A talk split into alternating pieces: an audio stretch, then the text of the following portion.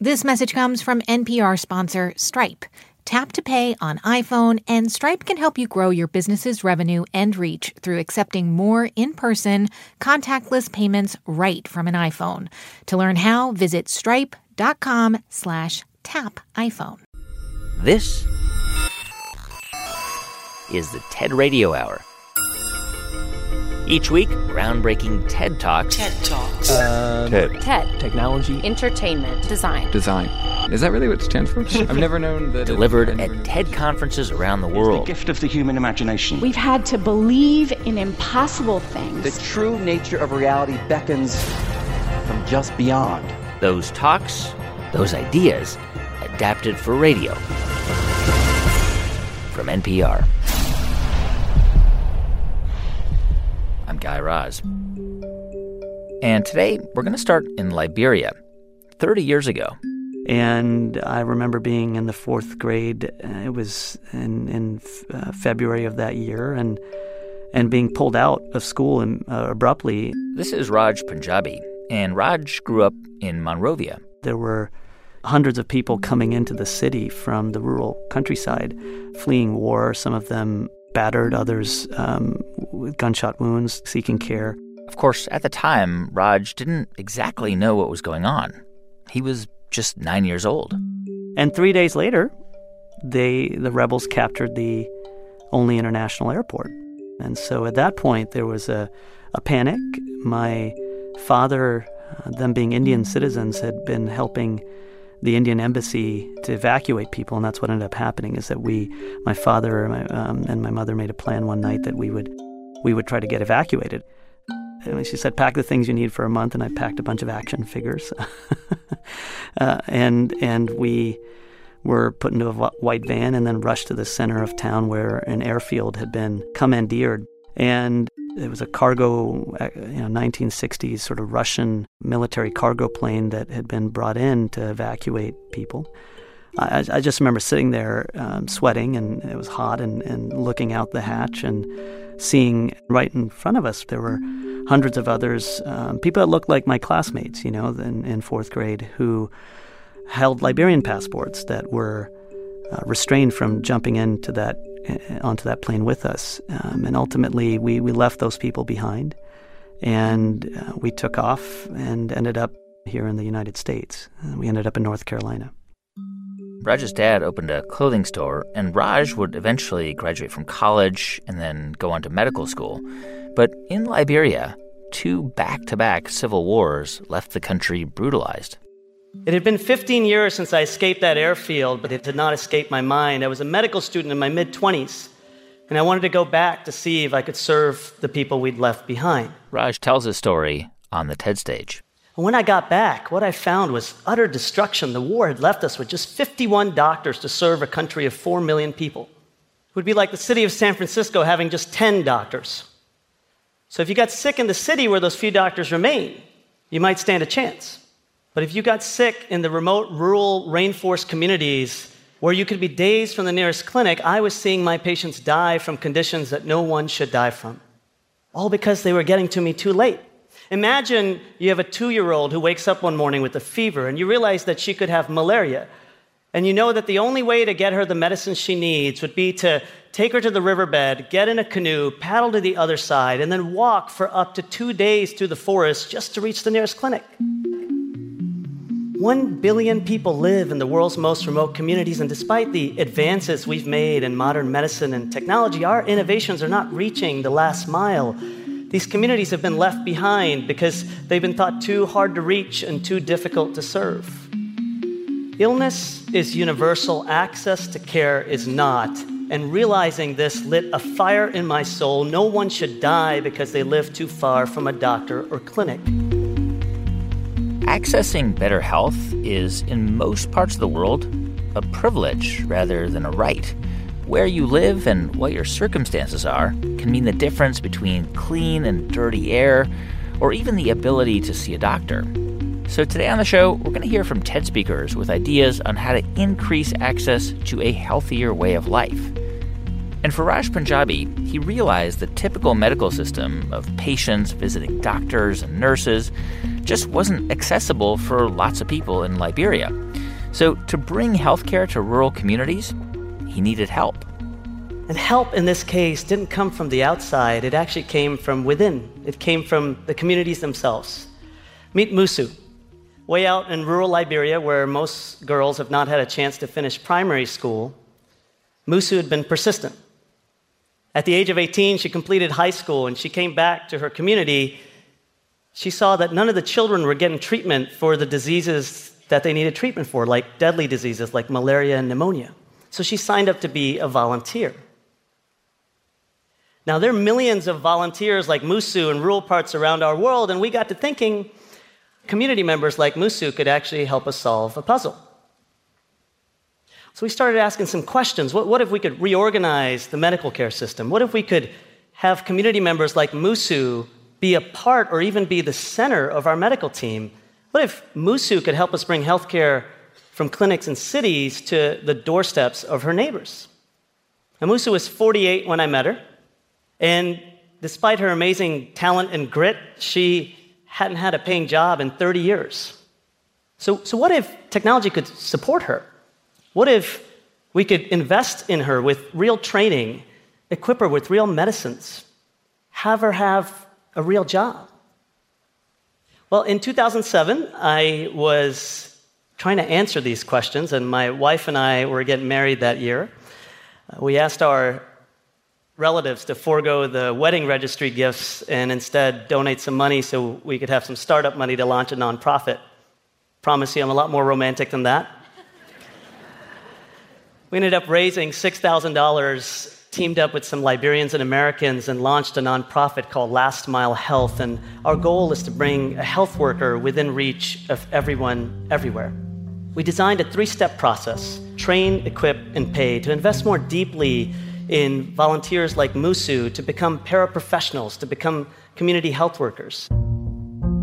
And that concept of, of community health workers is not new, right? I mean, this has been around for a long time. That's right. That's right. You know, I had a chance to go to Alaska, that where they've had a program for 50 years and have trained village-based uh, community health aides to do everything from diabetes care to uh, care for patients with um, uh, potential heart attacks, screening them. So I had seen the power of that when you combine a focus on uh, what we call radical task sharing, you know, the sharing of medical tasks with others other than doctors.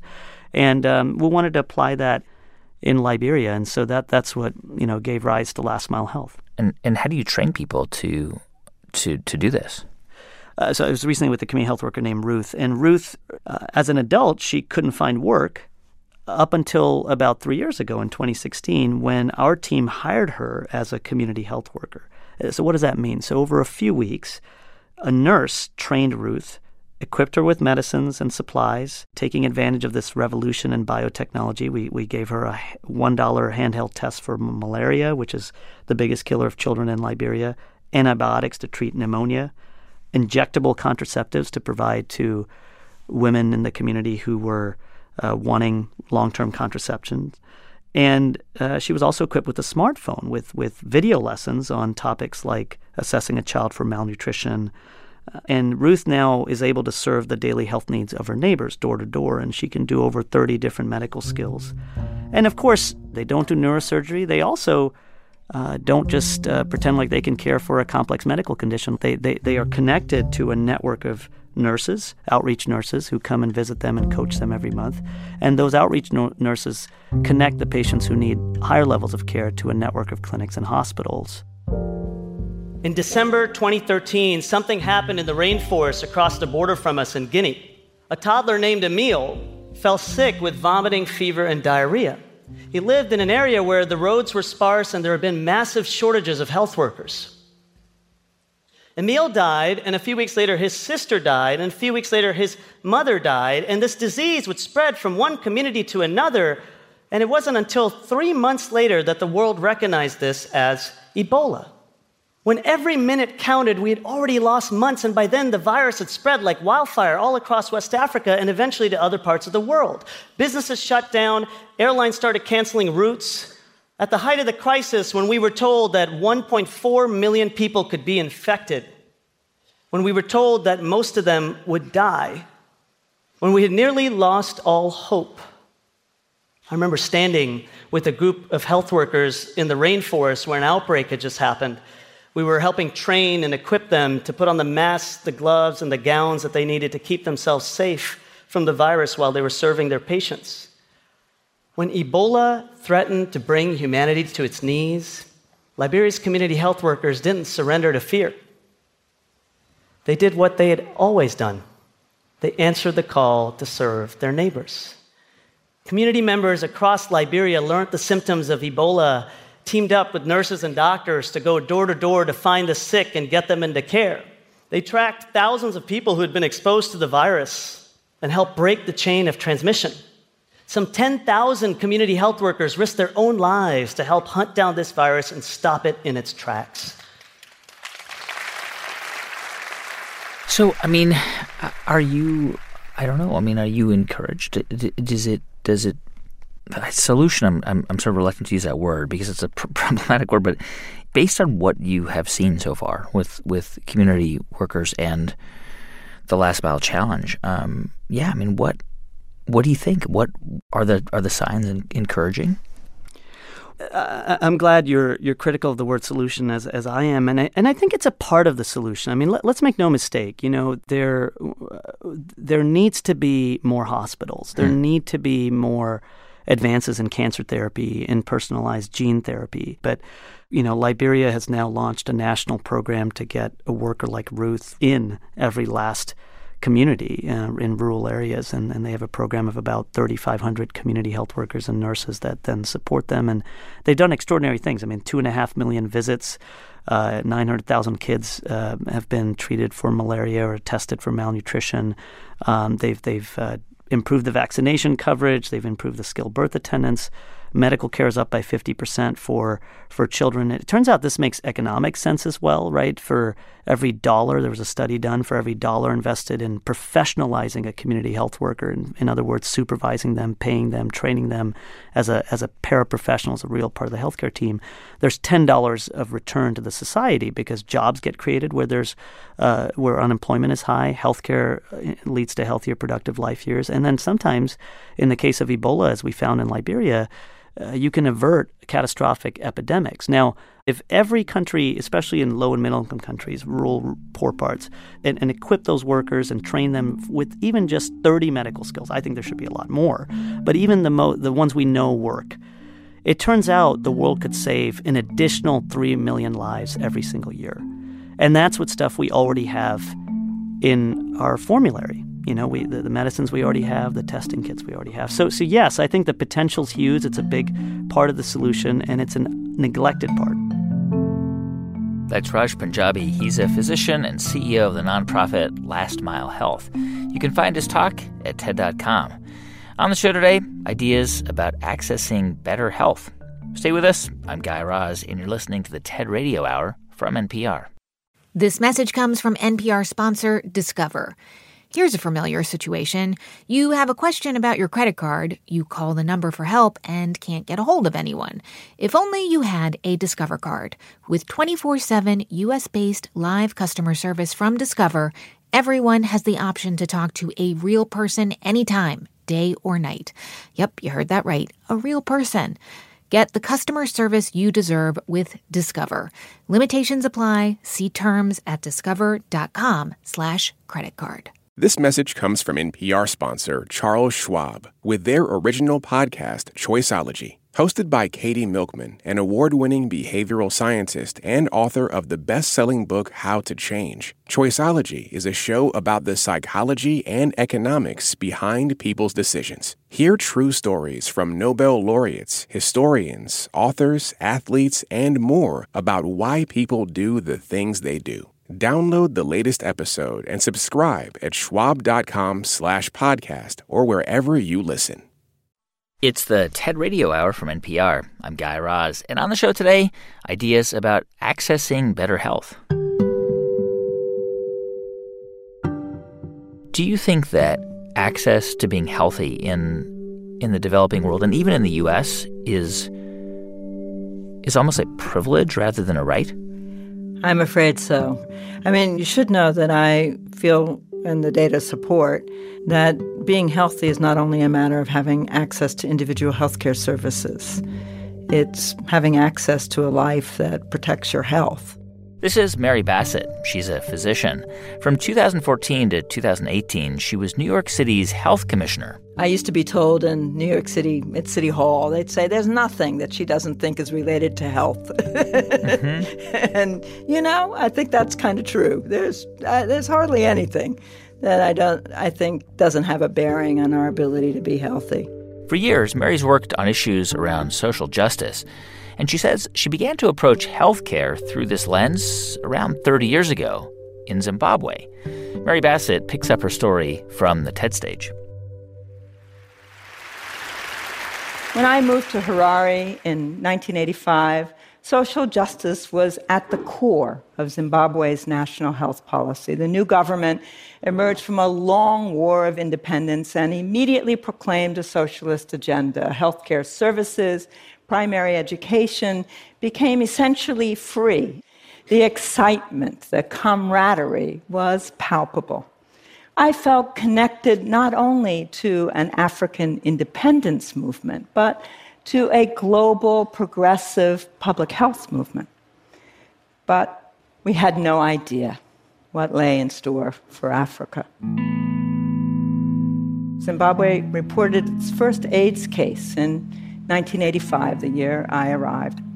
By the mid 1990s, I told hundreds of people in the prime of life that they were HIV positive. I saw colleagues and friends die, my students, hospital patients die. In response, my colleagues and I set up a clinic. We did research. We counseled the partners of infected men about how to protect themselves. We worked hard. And at the time, I believed that I was doing my best. I was providing excellent treatment, such as it was. I worked to show how getting infected was not a moral failure, but instead related to a culture of male superiority, to forced migrant labor, and to colonialism. Whites were largely unscathed. But I was not talking about structural change. I mean, you came there for your technical skills as as a medical professional, and you did what you should have done, which was to work to educate people. But as you say, your tools that were at your disposal were pitifully weak. That actually there was a much bigger problem and challenge that you you didn't feel comfortable talking about. What was that? Well, one of the things is how we're trained as medical doctors that we think of the patient once they walk through the door and we limit our interactions with them to that encounter. Hmm. And in that sense, I think I was doing my job. But I would argue that the role of, of uh, medical doctors is broader than that, that we have to think about the world from which patients come when they enter our universe and seek health care. So in Zimbabwe, uh, for example, uh, the e- economy was founded on migrant labor. So routinely, men migrated from their homes in the rural areas in a bid to earn money for their families. But in the result was that separations of, of men from their wives was a way of life, and that created a risk, which we now know was a risk for HIV infection. So, structural things, not just access to medical care, create high risk situations for poor health. Medical anthropologists such as Paul Farmer, who worked on AIDS in Haiti, call this structural violence. Structural because inequities are embedded in the political and economic organization of our social world, often in ways that are invisible to those with privilege and power. And violence, because its impact, premature death, suffering, illness, is violent. We do little for our patients if we fail to recognize these social injustices. Sounding the alarm is the first step towards doing public health right, and it's how we may rally support to break through and create real change together. So these days, I'm speaking up about a lot of things, even when it makes listeners uncomfortable, even when it makes me uncomfortable. As you make clear in your talk, this experience that you had earlier in your career had a profound effect on the way you think about access and about who gets care and who doesn't get care. So you get to New York, and what do you see? Well, New York City is one of the wealthiest cities in the United States and probably in the world, but it also has many poor people. Uh, nearly half of the population lives in official poverty. And it's also one of the most highly segregated cities in the United States. And the patterns of health that we see in New York City mirror the residential segregation, so that some neighborhoods in New York have life expectancies that are over 25 years shorter than other neighborhoods hmm. in New York City. That's how big the life expectancy gap is. And it often is a racial gap, meaning that the black white difference in life expectancy is uh, the largest that, that New York City data show. Hmm. And that's why we have to talk about racism. In New York City, premature mortality, that's death before the age of 65, is 50% higher for black men than white ones. So, black women in 2012 face more than 10 times the risk of dying related to childbirth as a white woman. A black baby still faces nearly three times the risk of death in its first year of life as compared to a white baby. New York City is not exceptional. These statistics are paralleled by statistics found across the United States. And a lot of this is about racial disparities and institutionalized racism, things that we're not supposed to have in this country anymore. Certainly not in the practice of medicine or public health, but we have them. And we pay for them in lives cut short. So, I mean, as those statistics make clear, not only institutional racism, but day to day exposure to racism will have a, pretty profound effect on, on someone's health. Yes. There are institutional factors, there are personal factors, and they all move in the same direction so that a person who's classified as black in the United States is less likely to have access to high quality health care, uh, is more likely to be subjected to unequal treatment by their physician, and is more likely to live in a neighborhood where they have other obstacles to their health, like finding good food or living in a neighborhood where you feel safe going out to exercise or having good public transport that enables you to leave your neighborhood and seek services that may not be available there. So all those things make a difference. As the hashtag Black Lives Matter movement unfolded, I felt frustrated and angry that the medical community has been reluctant to even use the word racism in our research and our work. The medical community has largely stood by passively as ongoing discrimination continues to affect the disease profile and mortality. And I worry that the trend towards personalized and precision medicine, looking for biological or genetic targets to better tailor treatment, may inadvertently cause us to lose sight of the big picture, that it is the daily context where a person lives, grows, works, loves, that most importantly determines population health, and for too many of us, poor health. Our role as health professionals is not just to treat our patients, but to sound the alarm and advocate for change. Rightfully or not, our societal position gives our voices great credibility, and we shouldn't waste that.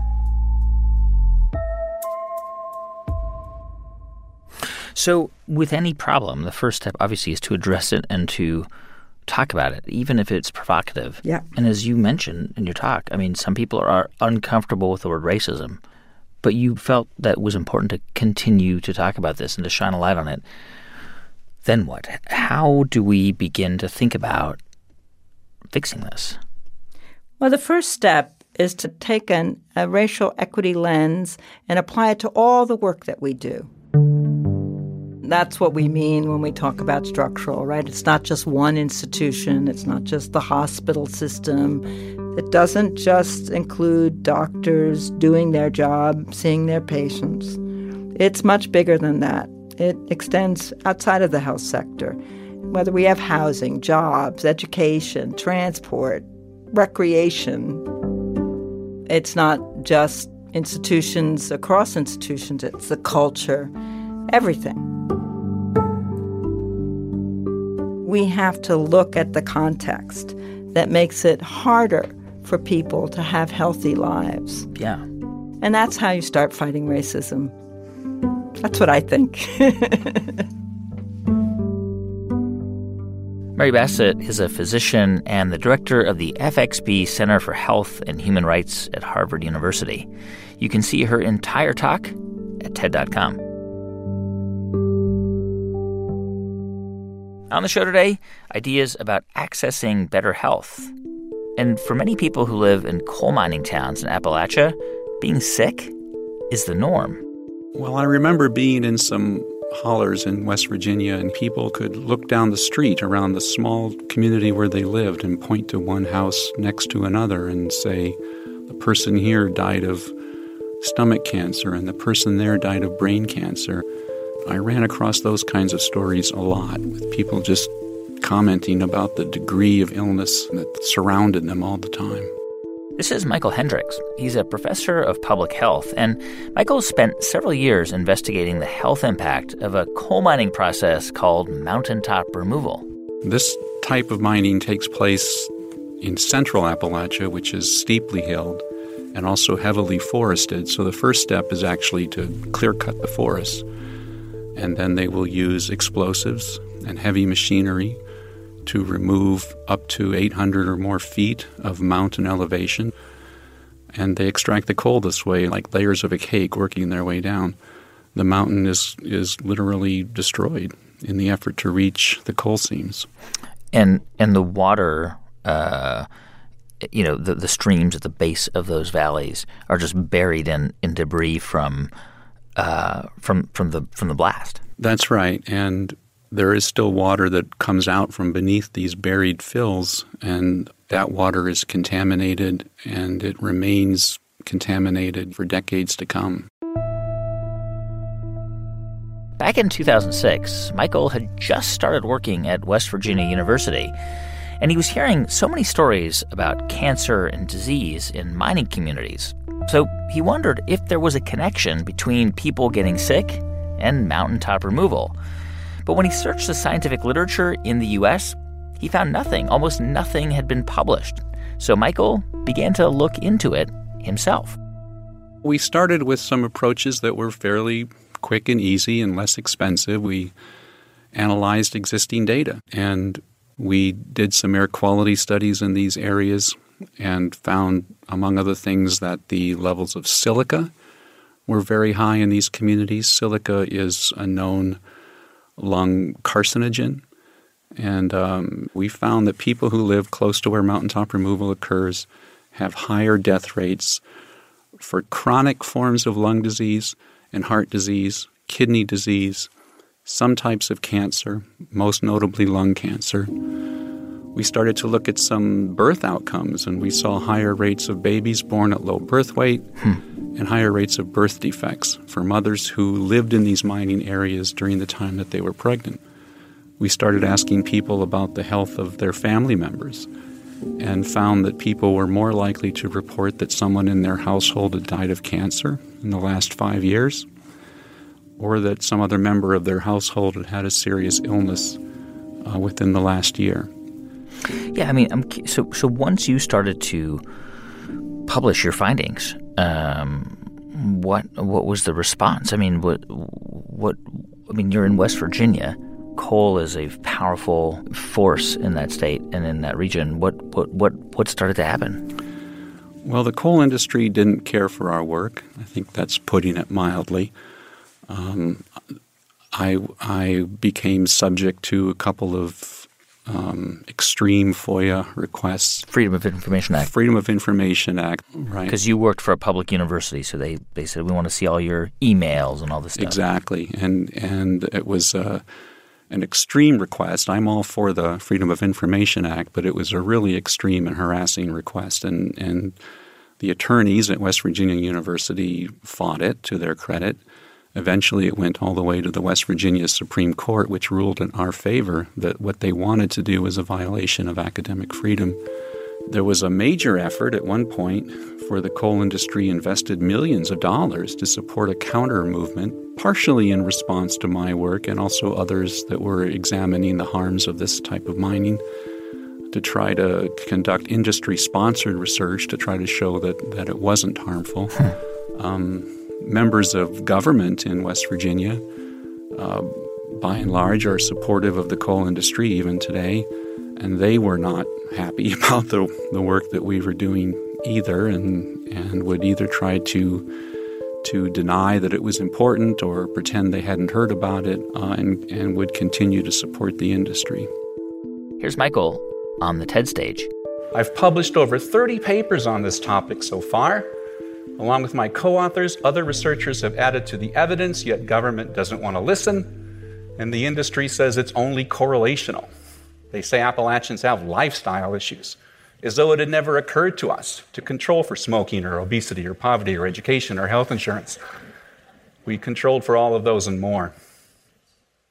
It may seem strange that there is any controversy over the health effects of mountaintop removal mining. But somehow this subject has wound up in a scientific and political twilight zone alongside the debate over climate change or the argument years ago about whether or not smoking caused cancer. In this twilight zone, much of the data seems to point to one conclusion but the economics or the politics or the prevailing public view insists on the opposite conclusion.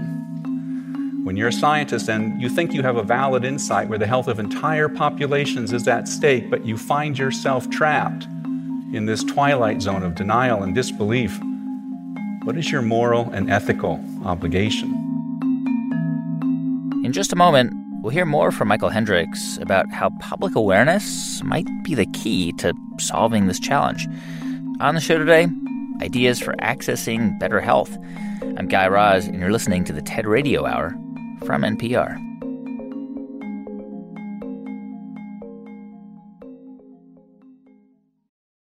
This message comes from NPR sponsor Teladoc Health. There are lots of reasons for wanting to be healthy family, work, living a fuller life. Teladoc Health understands. Whether you have diabetes, high blood pressure, or just need to manage your weight, Teladoc Health can help. Visit teladochealth.com slash what's your why for more information. That's T-E-L-A-D-O-C health slash what's your why. This message comes from NPR sponsor Viking, committed to exploring the world in comfort. Journey through the heart of Europe on an elegant Viking longship with thoughtful service, destination focused dining, and cultural enrichment on board and on shore. And every Viking voyage is all inclusive, with no children and no casinos. Discover more at Viking.com. This message comes from NPR sponsor Mint Mobile. From the gas pump to the grocery store, inflation is everywhere. So Mint Mobile is offering premium wireless starting at just $15 a month. To get your new phone plan for just $15, go to mintmobile.com/switch. It's the TED Radio Hour from NPR. I'm Guy Raz. And on the show today, ideas for accessing better health. And before the break, we were hearing from Michael Hendryx about the research he's done that's shown a clear connection between mountaintop removal and its environmental and health consequences on communities living nearby. But despite the scientific evidence he's gathered, and despite higher rates of cancer and lung disease in these communities, the industry and even some government agencies have attacked Michael's work.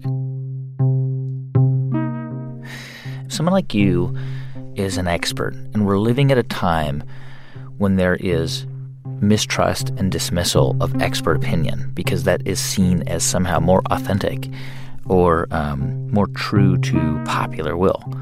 But the consequences of that are death. like the consequences of that are people will die because we are being manipulated by hugely powerful forces that don't want us to know the truth about things like public health. Boy, is that ever true these days? And I think about mountaintop removal as one example of that, but I think about problems that are going to affect everybody, not just people that live in central Appalachia. Climate change is maybe a great example, and it's just so frustrating.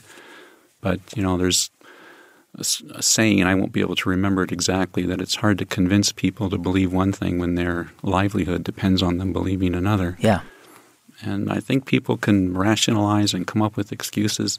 And I wonder how, how to what extent some of these folks that try to argue it and, and deny it, how much they even know that it's true, but they they would rather continue doing what they're doing because it's what they depend on. I mean, if if the people affected by by this um, were wealthy, um, you know, if if mountaintop removal was happening over Manhattan or San Francisco, uh, do you think that it would be allowed to happen? No, it would not be allowed. Uh, the people that live in these communities do not have a lot of economic or political power. Same is true for people that face other types of environmental threats. We tend to put toxic dump sites and power plants and other polluting sources in poorer areas. Yeah. In areas that are populated more likely with by people of color. Uh, rich neighborhoods are not going to have these. They won't stand for them. They have more pull over their elected officials. So, no, I don't believe for a second that mountaintop removal would occur if, if the coal had been buried under the mountains outside wealthy communities. Um, and if I've talked to lots of people in West Virginia who recognize that coal is dirty, that it's harmful, that may not really be an ideal choice, but it's what they have. Mm-hmm. And they feel like it's the only option they have for good paying jobs. There's not a lot of other opportunity. So people see that it's harmful, it's dirty, but it's what we have, and we have to try to support it. That's a very common mindset. So, what, what do you think we can do to um, to to mitigate this problem? I mean, is is the only option from your perspective to continue to research and to publish research, even if nothing changes? Well, it has to go beyond research, of course. There has to be a public awareness, a public willingness to change, and there has to be some authority behind that from people in positions to do things. There needs to be an explicit investment in the development of sustainable, healthy economies. Mm-hmm. Yeah. I try to look at a few bright spots that have occurred. There was one, for example, that comes to mind where the EPA under the Obama administration had successfully denied a permit to a new large mountaintop removal site in West Virginia and cited, among other things, cited our research as one of the motivations for that. So it was good to see something like that. Um, the Democratic National Platform before the 2016 election had a plank that explicitly called for the end of mountaintop removal mining because of its public health effects. I was really encouraged to see that. They lost the election. So we don't have that kind of, of movement that's taking place now. But perhaps it's not too late. Perhaps things can change. I think people respond better to crisis rather than to an impending problem that they don't experience personally yet. So when when the impacts start to hit us in the face more, then I think we'll see a bigger response and, and I'm still trying to be optimistic that we'll we'll get things done and we're going to face some hard times, but we're going to make change and get through it. That's Michael Hendryx. He's a professor of public health at Indiana University. You can find his full talk at TED.com. So far on the show, we've explored how external factors can impact our ability to be healthy, from where we live to what we do for work, and even how our doctors treat us. But what about what's going on internally? We believe treatment starts with being aware of what is happening in your own body and the way that your own internal physical experience is related to your emotion. This is Rachel Wurzman. So, my name is Rachel Wurzman. I have a PhD in neuroscience. Rachel studies and treats addiction. And more specifically, she researches the part of our brain that's connected to forming habits. That part of the brain is called the striatum, and I think I've just kind of had a love affair with that part of the brain since the early days of my studying neuroscience. It serves so many more functions than just preparing and chunking together habits, which is what it's normally known for. But it also, in a sense, serves as this filter for the rest of the brain to sort of recognize patterns of input coming around. And the striatum gets activated in a particular way that it releases prepackaged programs of behavior. So hmm. you can imagine that it's really involved in something like addiction, for one thing, compulsive behaviors of a really wide variety. How would you describe what addiction is? One definition mm. of addiction would be a choice that somebody makes. Mm. What is your description of what addiction is? I think addiction is a normal human response to pain and a certain internal state.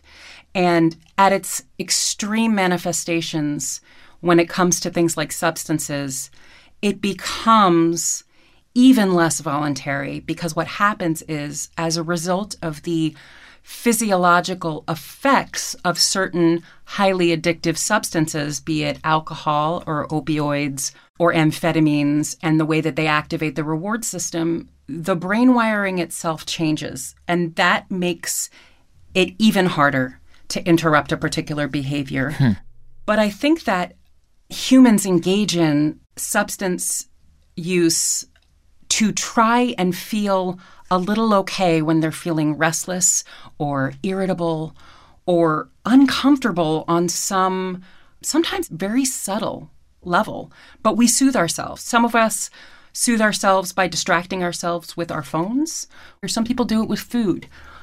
But you continue to do a behavior despite it having negative effects on your social relationships, your family relationships, your employment, your job, your ability to function.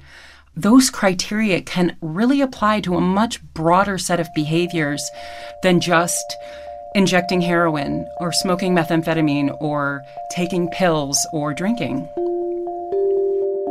Rachel Wurzman picks up the idea from the TED stage my experiments were exploring how miswiring in the striatum relates to compulsive behaviors, meaning behaviors that are coerced by uncomfortable urges you can't consciously resist. So, the striatum, which for sure is involved in compulsive spectrum disorders, is also involved in human social connection and our ability to connect. As it turns out, the social neurochemistry in the striatum is linked to things you've probably already heard of, like oxytocin, which is that hormone that makes cuddling feel all warm and fuzzy. But it also implicates signaling at opioid receptors. There are naturally occurring opioids in your brain that are deeply linked to social processes. The striatum and opioid signaling in it has been deeply linked with loneliness. When we don't have enough signaling at opioid receptors, we can feel alone in a room full of people we care about and love who love us. Loneliness is very dangerous. And it predisposes people to entire spectrums of physical and mental illnesses. Think of it like this loneliness creates a hunger in the brain, and our brains signal deep dissatisfaction we become restless, irritable, and impulsive. If we don't have the ability to connect socially, we are so ravenous for our social neurochemistry to be rebalanced, we're likely to seek relief from anywhere. And if that anywhere is opioid painkillers or heroin, it is going to be a heat seeking missile for our social reward system. Is it any wonder people in today's world are becoming addicted so easily? You know, I'm, I'm curious about this idea around loneliness because loneliness is not really something that we think of as a public health crisis. But I mean, as you point out in your talk, and it seems like there's growing evidence to link loneliness to all kinds of psychological breakdowns. That that being lonely and having you know little or no social interaction can really affect um, somebody who might ordinarily exhibit normal behavior, right? Right. So loneliness affects multiple systems in the brain. And hmm. um, I think that it's being much more widely recognized as, as potentially the biggest public health crisis that we have right now.